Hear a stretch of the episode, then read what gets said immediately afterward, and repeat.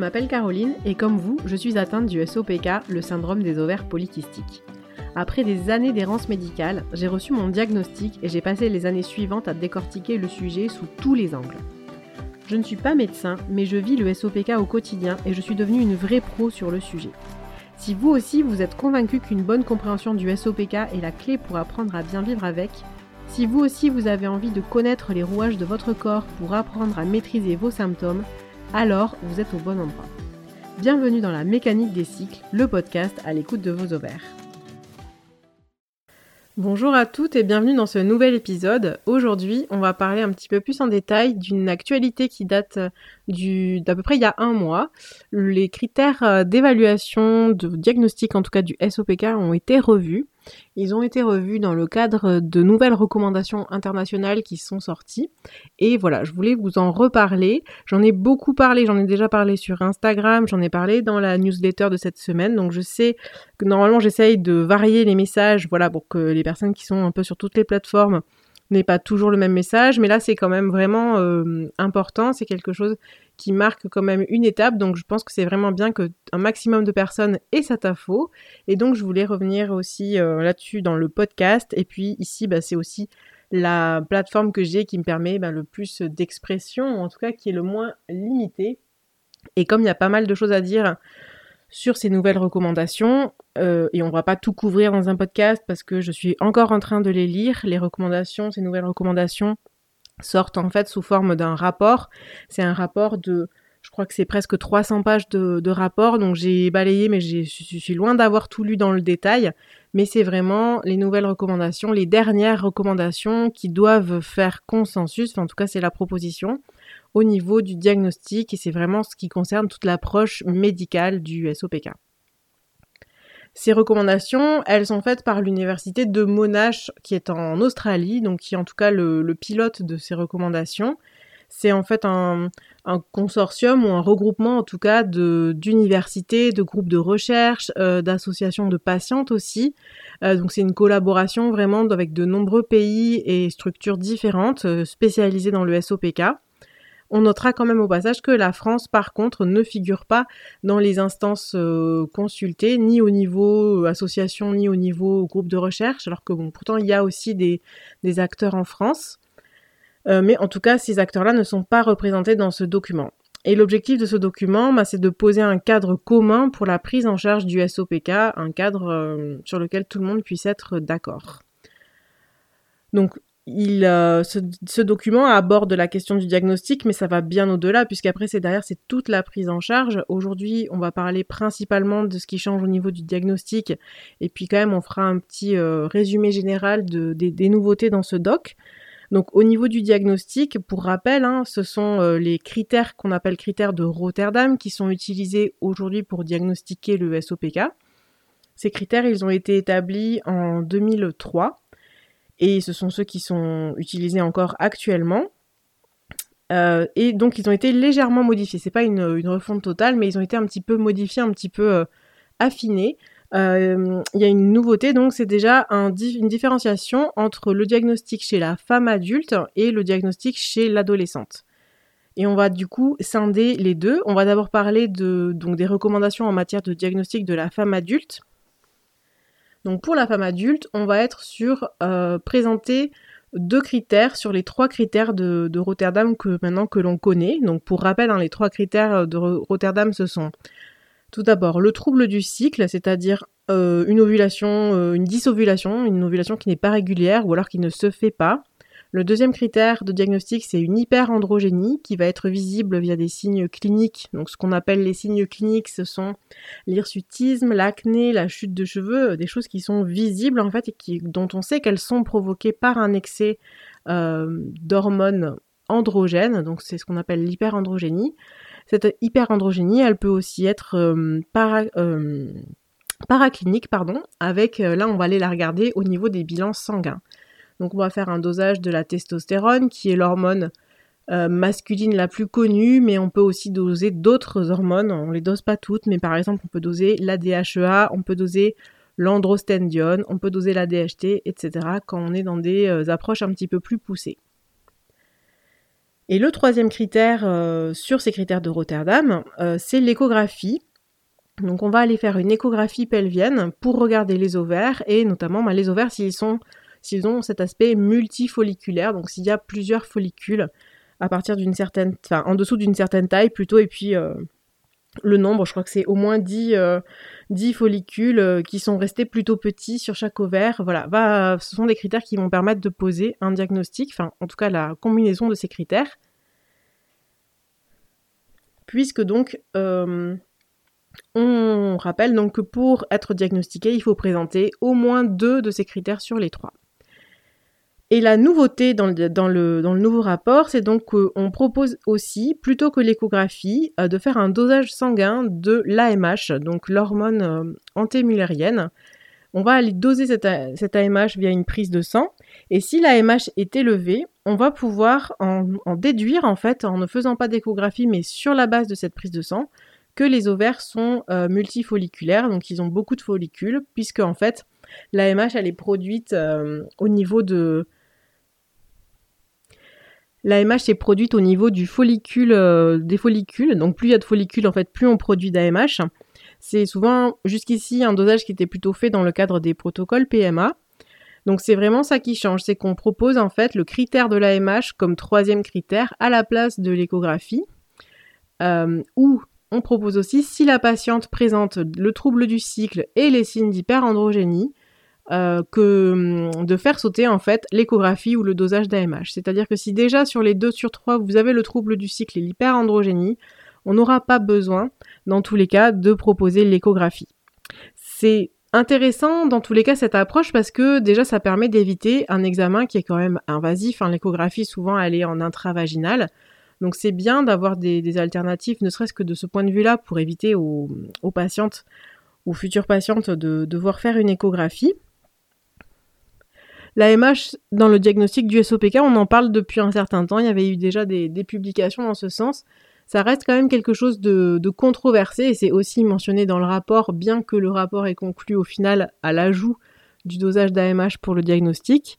On peut imaginer aujourd'hui dans des contextes euh, où l'accès aux soins est de plus en plus tendu que il sera aussi plus facile d'avoir un diagnostic parce que de toute façon si vous faites une prise de sang pour vos hormones mâles, et eh ben du coup vous pouvez faire aussi doser l'AMH et c'est quand même un rendez-vous en moins, une échographie en moins, donc même du point de vue de, l'accès aux soins, du point de vue du coût pour la société, c'est sans doute euh, plus, plus intéressant, puis ça ah, désengorgera peut-être un peu aussi certains, certains services médicaux.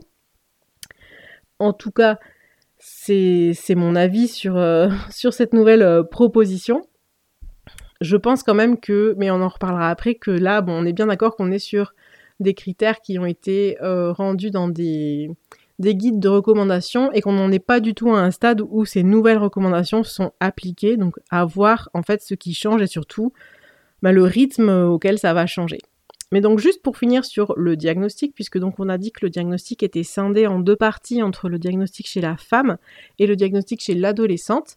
Pour l'adolescente, on va retenir comme critère un trouble du cycle, donc la fameuse dysovulation, et l'hyperandrogénie, donc visible via toujours nos signes cliniques ou paracliniques, donc avec des signes physiques, hirsutisme, acné, chute de cheveux, ou lors des bilans sanguins, la même chose que pour précédemment, dosage de la testostérone, etc. Donc le point vraiment important, c'est qu'il y a donc ce distinguo qui est fait et qui permet aussi de dire que chez les adolescentes, on ne fait pas d'échographie ou de dosage d'AMH parce que ce n'est pas pertinent à cet âge. Et aussi parce que l'échographie pour des adolescentes, pour le coup, c'est ça peut être problématique et notamment, enfin, c'est souvent problématique. Moi, j'ai déjà eu le cas de femmes qui viennent, de jeunes femmes du coup, qui viennent me parler parce qu'en fait, on leur a prescrit une échographie. Euh, c'est des jeunes femmes qui ont même des fois pas eu encore de relations sexuelles et c'est un point qui en fait n'a pas été évoqué par le par le professionnel de santé. Donc ces femmes-là, elles sont un peu ben, elles ont peur parce qu'en fait, elles, elles savent pas si elles doivent faire leur échographie ou pas parce que, bon, comme on est toujours un peu dans le flou, et un certain manque d'explication. Elles savent pas si elles mettent leur santé en danger en ne faisant pas l'échographie. En même temps, elles ont très peur de le faire et elles n'ont pas forcément un relais très important pour pouvoir euh, exprimer leurs craintes. Donc c'est vraiment bien de, je pense, de se dispenser de ce critère qui en plus donc n'a pas n'est pas vraiment euh, pertinent. Ça n'empêche pas quand même d'avoir une réflexion globale sur euh, SOPK et adolescence parce que vraiment attention, l'adolescence, euh, l'adolescence est déjà sans doute plus longue que ce qu'on imagine. Il faut savoir que l'OMS définit la période d'adolescence entre 11 et 19 ans. Et je pense que sur le 19 ans, il y a certaines personnes qui seront quand même assez étonnées. Et le critère échographique euh, ou l'AMH finalement euh, n'est pas fiable. On ne peut pas trop le retenir avant en fait 8 ans après le début des règles. Ce qu'on appelle la ménarche, en fait la mise en place de tout le système hormonal. Et je pense que parfois à tort, on pourrait penser justement que ces règles, enfin en tout cas le cycle, une fois qu'il est en place, une fois qu'on a eu les premières règles, c'est bon, la machine démarre. Et en fait, il faut vraiment visualiser que cette ménarche, donc le temps euh, un peu miroir du temps de ménopause qu'on va avoir à la fin de la, de la vie euh, fertile de la femme, c'est vraiment quelque chose qui se fait dans le temps long. C'est-à-dire que votre cycle, vos hormones, elles se mettent en place sur plusieurs années, même si vous avez vos règles qui se mettent en place, même si elles sont régulières à l'adolescente. Il faut vraiment le visualiser comme on va parler aujourd'hui de ménopause, voire de périménopause, dans quelque chose qui s'installe sur le long terme. Et pendant ce, ce, temps d'installation, eh bien, trouver des ovaires multifolliculaires, ça va être assez courant.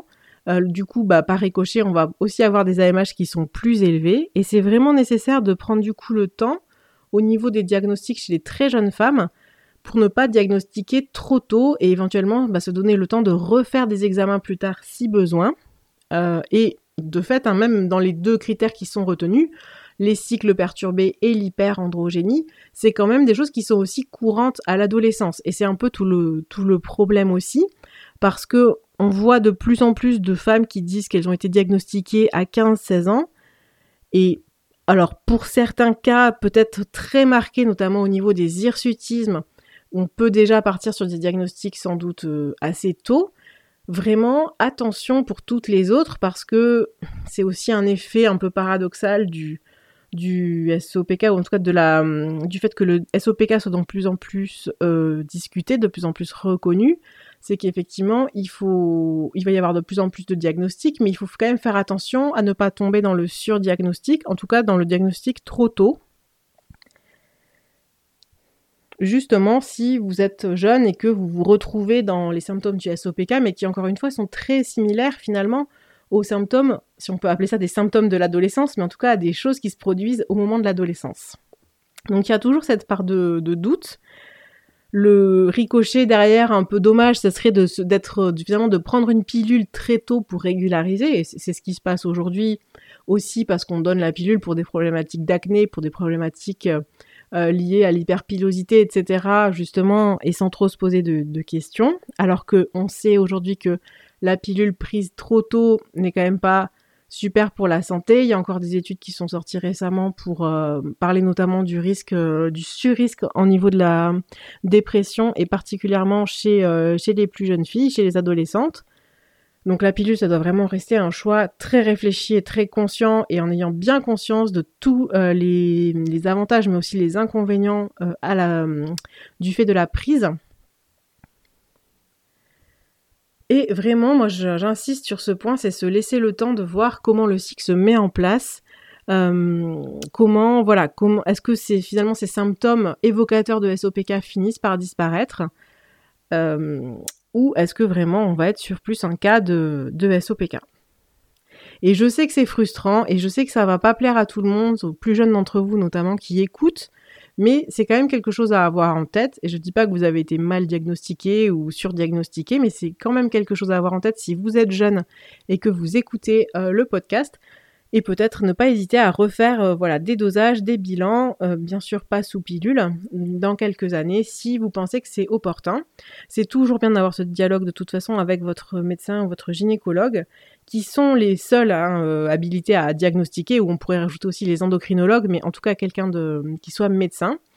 Pensez aussi aux sages-femmes qui peuvent être quand même un relais, ne serait-ce que pour prescrire des bilans sanguins, pour, euh, dépister un éventuel SOPK aussi, pour échanger autour des problématiques, notamment de la, contraception. Elles font vraiment partie aussi du, package, si je, peux, dire ça comme ça.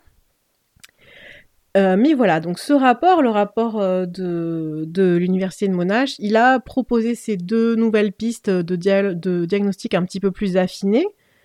Je pense encore une fois qu'il faut aussi être très euh, très précautionneuse, c'est-à-dire que si je vous dis ça et que vous demain vous débarquez dans le bureau de votre médecin en demandant un dosage d'AMH parce que vous n'avez pas envie de faire une échographie, je ne suis pas sûre que ces infos-là, euh, elles aient été prises en compte, qu'elles soient redescendues parce que je ne connais euh, honnêtement pas les moyens par lesquels ces informations redescendent au-delà du fait que chacun dans sa profession doit quand même un peu s'informer de ce qui se fait, de ce qui se met à jour, mais on va pas faire de langue de bois non plus. Hein. Quand on voit déjà que le SOPK c'est quelque chose qui est encore assez méconnu au niveau médical, bien que ce soit euh, voilà une énorme prévalence, euh, une femme euh, sur sur 10, voire une femme sur 8, voire encore plus, etc. On est quand même loin du compte en termes de de connaissances, en termes de prise en charge, etc. Donc les critères évoluent et s'affinent, mais on n'est même pas vraiment sûr, je parle pour le cas de la France, je sais que c'est pareil pour euh, au, moins les pays francophones euh, voisins, la Suisse, la Belgique, etc. On n'est quand même pas sur une super déjà connaissance tout court du syndrome, donc c'est bien de se dire qu'on a affiné le, diagnostic, mais le problème de fond euh, sur la, connaissance du syndrome, lui, il reste vraiment, il reste là et il reste vraiment entier. Une fois qu'on a dit ça, donc surtout ce volet euh, diagnostic, c'est un rapport qui est vraiment très intéressant euh, et qui propose aussi, ce sont des, des, guidelines, donc des recommandations sur la prise en charge. Et là, on voit par rapport à, c'est un rapport qui existait déjà. Hein, c'est la troisième fois qu'il a été actualisé. Je pense que le premier date de 2011, après c'était 2018 et donc là 2023. Et il y a vraiment pour la première fois des nouveaux axes, notamment en matière de prise en charge et de la prise en charge globale, c'est-à-dire qu'il y a des nouveaux axes sur la fertilité, euh, sur la santé métabolique et cardiovasculaire, sur euh, la dermatologie, la prise en charge psychologique qui est, aussi mise en avant, euh, sur le sommeil.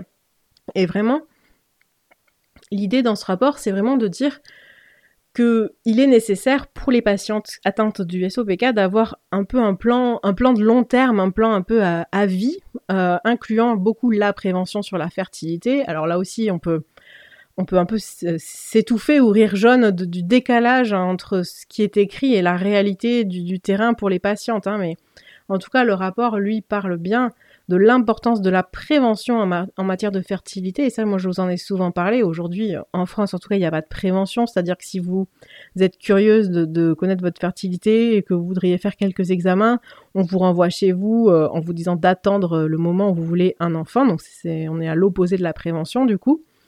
Euh, on parle aussi beaucoup dans ce rapport de euh, optimisation entre guillemets de la fertilité et de cette approche vraiment globale et qui fait qui euh, qui sort un peu euh, le SOPK de son spectre purement axé règles ou pas règles, fertilité, etc. Et justement, on parle aussi des autres aspects, et ça, c'est bien de, de, mettre en avant cette, ce besoin de prise en charge un peu plus globale. Les autres axes majeurs qui sont évoqués euh, c'est notamment tout le volet psychologique et la prévalence de la dépression et de l'anxiété qui sont significativement plus élevés et qui devraient être dépistés. Et voilà, pareil, on est encore sur la prévention, mais chez les femmes atteintes de SOPK, devraient être dépistés plus systématiquement. Euh, le rapport reconnaît les manquements aussi sur certains axes, notamment le besoin d'augmenter les connaissances sur l'anxiété, sur les troubles du comportement alimentaire, euh, sur tout ce qui est travail sur l'image corporelle qui est quand même euh, un peu euh, mise à mal, un peu maltraitée avec le SOPK. On peut parler des poils, de l'acné, on peut parler de la gestion du poids, même si pour moi la question du poids c'est toujours une question un peu à part, mais en tout cas c'est ce qui ressort dans le rapport. Euh, et de l'impact global sur la qualité de vie des patientes qui doit euh, vraiment aussi être plus euh, plus reconnu. Et ne serait-ce que la reconnaissance, des fois, je pense sur l'impact que peut avoir le, le, SOPK sur la qualité de vie, ça serait déjà un, un très grand pas. Le rapport parle aussi du fait que les patientes sont globalement peu satisfaites de la prise en charge actuelle du SOPK, et il faut bien s'imaginer que c'est un rapport international, donc euh, on voit quand même hein, qu'on est encore à la même enseigne un peu partout dans le monde, et qu'il y a des attentes très fortes sur cette, euh, cette prise en charge. L'accent est aussi mis sur la nécessité de prendre euh, des décisions conjointes et d'aider les patientes à aller vers euh, l'empowerment, euh, le, le fait d'être actrice de leur santé, d'être vraiment partie prenante de la prise en charge dans la santé. pardon, et d'aller vers une prise en charge, ben, toujours pareil, en hein, plus dans sa globalité et dans l'échange aussi avec une, une équipe médicale qui serait constituée.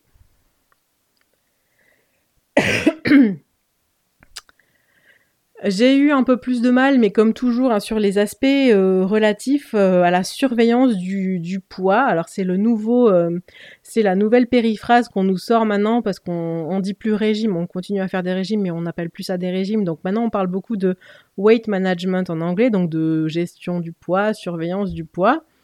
mais quand on lit en fait dans les faits derrière les contenus, on, est bien dans des actions qui sont tournées vers la perte de poids. Hein, ça, ne change pas beaucoup.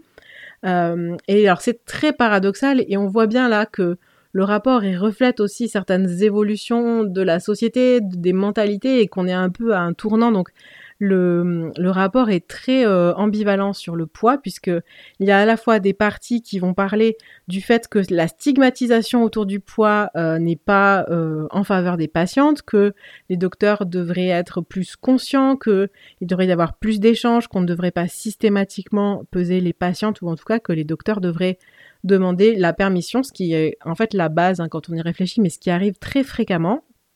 Et j'en profite pour rappeler au passage que vous n'êtes pas du tout obligé de vous faire peser en cabinet médical si vous ne le souhaitez pas. Et qu'il n'y a jamais de... Les seules fois où ce serait une vraie indication de le faire, c'est si vous prenez un traitement médical qui nécessite de connaître votre poids, et c'est loin d'être la majorité des traitements médicaux. Euh, les docteurs vraiment doivent demander la, permission. Mais donc il y a une reconnaissance autour de l'impact du poids et de la stigmatisation liée au poids sur la santé. Euh, ça qui est vraiment intéressante, mais sans se défaire pour autant de tout ce côté euh, gestion du poids, mais qui en fait parle vraiment de limiter bah, la prise de poids, l'IMC, etc. Donc on n'est pas du tout dans sortie de, la grossophobie médicale, mais on sent quand même qu'il y a en tout cas une prise de conscience qui, euh, existe, qui est là et qui peut vous permettre aussi à vous de légitimer bah déjà ce que vous pensez peut-être dans votre tête quand vous en avez marre de subir l'injustice liée à la discrimination sur le poids. Euh, voilà, ce n'est pas que dans votre tête, ce, ce sont des, vraies choses qui existent et qui doivent être changées. Et même dans les rapports comme ça internationaux, on trouve des petites traces qui vont dans ce sens. Mais encore une fois, vraiment, il faut euh, rester réaliste sur le delta immense entre des intentions dans un rapport et puis ce qui va vraiment se passer en cabinet médical. Encore une fois, encore ce matin pour ma part avec une cliente, on a évoqué les limitations qu'on pose aux personnes à cause de leur poids. Au lieu de les aider notamment à avoir euh, à démarrer une grossesse, on va leur demander de perdre du poids d'abord, etc. Et bah, à part, euh, on perd pas du poids, par contre du temps, ça on en perd énormément. Il n'y a pas de souci avec ça, mais c'est vraiment vraiment pénible. Un autre axe euh, qui est ressorti, que dont je parle avec vous dans le rapport, c'est le fait que la pilule est toujours recommandée comme le traitement, et je mets des guillemets. En précisant bien toutefois, parce que ça c'est une autre dérive qu'on voit beaucoup, qu'il n'y a pas de marque recommandée en particulier pour euh, le SOPK, parce que moi j'entends aussi des femmes dire qu'on leur a prescrit telle pilule parce que c'est la pilule recommandée pour le SOPK, etc. Euh, à ce jour euh, non démontré, ou en tout cas non reconnu par le consortium international. la seule chose qui est précisée, c'est de privilégier plutôt les plus faiblement dosés. sur une pilule, de toute façon, c'est quand même toujours intéressant de, choisir des doses assez faibles. le rapport évoque donc la prise en charge médicale avec la metformine, qui l'antidiabétique qui peut être prescrit parfois dans certains cas aux personnes qui, sont, qui ont le SOPK. Euh, il y a beaucoup de débats et je vous ferai des focus peut-être un peu plus aboutis, mais il y a des débats autour du laser, notamment pour dire que le laser sur la pilosité fonctionne, mais de manière très variable selon les personnes. Ça, ça c'est, on le voit très très bien. Moi, je sais que chaque fois que je fais un contenu, euh, notamment sur Instagram, un post sur l'hirsutisme, sur le laser, euh, ou les méthodes en tout cas pour enlever les poils, au sens très large, je vais toujours avoir des réponses dessous très très varié de femmes qui vont dire moi j'ai fait le laser ça m'a changé ma vie. Et puis il y en a une derrière qui va venir dire bah moi tout a repoussé c'est dix fois pire qu'avant. Et on voit vraiment alors bien sûr les, commentaires dans mon Instagram ne valent pas étude mais en tout cas ça s'est conforté parce que je lis dans ce rapport là sur le fait que le laser fonctionne mais très différemment selon les sous-groupes de patientes. Il y a aussi, euh, c'est évoqué aussi bah, le, les anti-androgènes, donc tous les médicaments qu'on peut vous prescrire euh, qui ne sont pas des pilules mais qui vont aider à limiter euh, l'effet, euh, en tout cas les symptômes relatifs à l'hyperandrogénie, je pense notamment à l'androcure, euh, à la spironolactone. Là aussi, le rapport préconise quand même un usage parcimonieux parce que effet limité, à utiliser plutôt si d'autres solutions, et par là j'imagine qu'on entend plutôt la pilule, si d'autres solutions n'ont pas fonctionné, etc.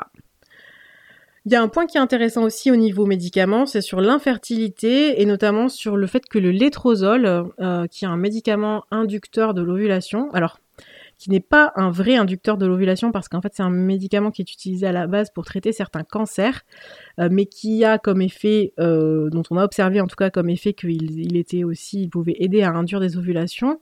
le létrozole doit être utilisé en première intention à la place du chlomide ou en complément du chlomide. Alors ça, ce serait une avancée assez importante. Il faut savoir quand même qu'actuellement, le létrozole n'a pas l'autorisation de mise sur le marché pour euh, cette fonction de d'aider à l'ovulation. Donc en France, en tout cas, c'est quand même quelque chose qui, a priori, n'est pas possible pour l'instant. Euh, mais peut-être voilà une autre évolution euh, à venir et je reboucle sur autre chose et c'est pas quelque chose qui est dans le rapport mais c'est quelque chose qui est pour lequel il y a des études qui ont été faites pour les patientes euh, qui sont dites avec des guillemets en surpoids, on a pu observer aussi que le létrozole, donc cette molécule autre que le chlomide, était plus efficace pour les personnes en surpoids pour avoir euh, des ovulations et des taux de grossesse euh, qui étaient meilleurs pour les patientes qui étaient sous létrozole au lieu du chlomide. Donc ce serait le létrozole, je pense vraiment une avancée, mais encore une fois, a priori pas possible pour l'instant en France. Probablement peut-être une évolution pour pour les années euh, à venir. Il est aussi évoqué dans ce rapport euh, le fait de changer le nom du SOPK pour plus de clarté. Alors ça c'est un débat, hein, un débat qui est assez vieux aussi.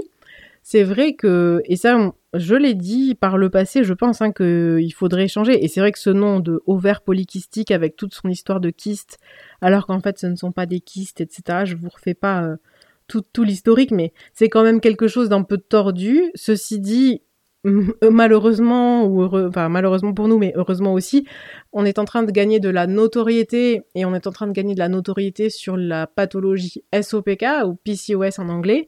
Et si demain on change le nom, moi je, maintenant je commence à m'interroger sur le fait qu'on reperde pas en fait en notoriété parce que juste les gens vont à nouveau ne plus savoir de quoi on parle. Et du coup, je suis très partagée aujourd'hui sur cette histoire de changer de, nom, même si ça aurait vraiment du sens. Euh, ça aurait vraiment du sens. Et en même temps, euh, bah, j'ai l'impression que le travail de, vulgarisation est en train de se faire avec ce nom-là. Et j'ai vraiment aujourd'hui euh, bah, plus de réticence sur cet aspect, de, sur cette, cette question en tout cas de changer le nom du SOPK. Au final, de toute façon, ce n'est pas moi qui vais décider. Voilà ce que je pouvais vous dire de ce rapport qui est disponible euh, à la lecture, c'est en anglais, mais si ça vous intéresse de creuser par vous-même, je vous mettrai quand même le lien. Euh, sur les grandes actualités en tout cas, où c'est vraiment un résumé, mais très très très résumé hein, de, ce que je viens de vous dire, de tout ce qui en ressort. Ça me permettra d'abonder plein de contenu dans les mois à venir parce que c'est vraiment le bouquin un peu, euh, ou en tout cas les recommandations qui sont fondatrices de la prise en charge et c'est aujourd'hui ce qui représente le consensus euh, sur la prise en charge. Encore une fois, il ne faut peut-être pas s'attendre à retrouver tout exactement pareil en cabinet médical demain, mais en tant que patiente, concerné et informé, c'est vraiment bien aussi que vous, vous sachiez, euh, ben, voilà, que vous ayez ces connaissances-là pour pouvoir euh, aussi discuter avec vos professionnels de santé. J'espère que ces informations vous auront aidé et je vous dis à la semaine prochaine pour un nouvel épisode. Merci à vous toutes d'avoir écouté cet épisode de la mécanique des cycles jusqu'au bout. Retrouvez-moi sur le compte Instagram du podcast, at la mécanique des cycles, et n'hésitez pas à venir me dire ce que vous en avez pensé. Si vous aimez la mécanique des cycles, vous pouvez laisser au podcast une très bonne note et un commentaire sur Apple Podcast, Spotify ou sur votre plateforme d'écoute préférée. Cela aidera beaucoup le podcast à se faire connaître et à toucher encore plus de femmes. A très bientôt pour un nouvel épisode et d'ici là, portez-vous bien.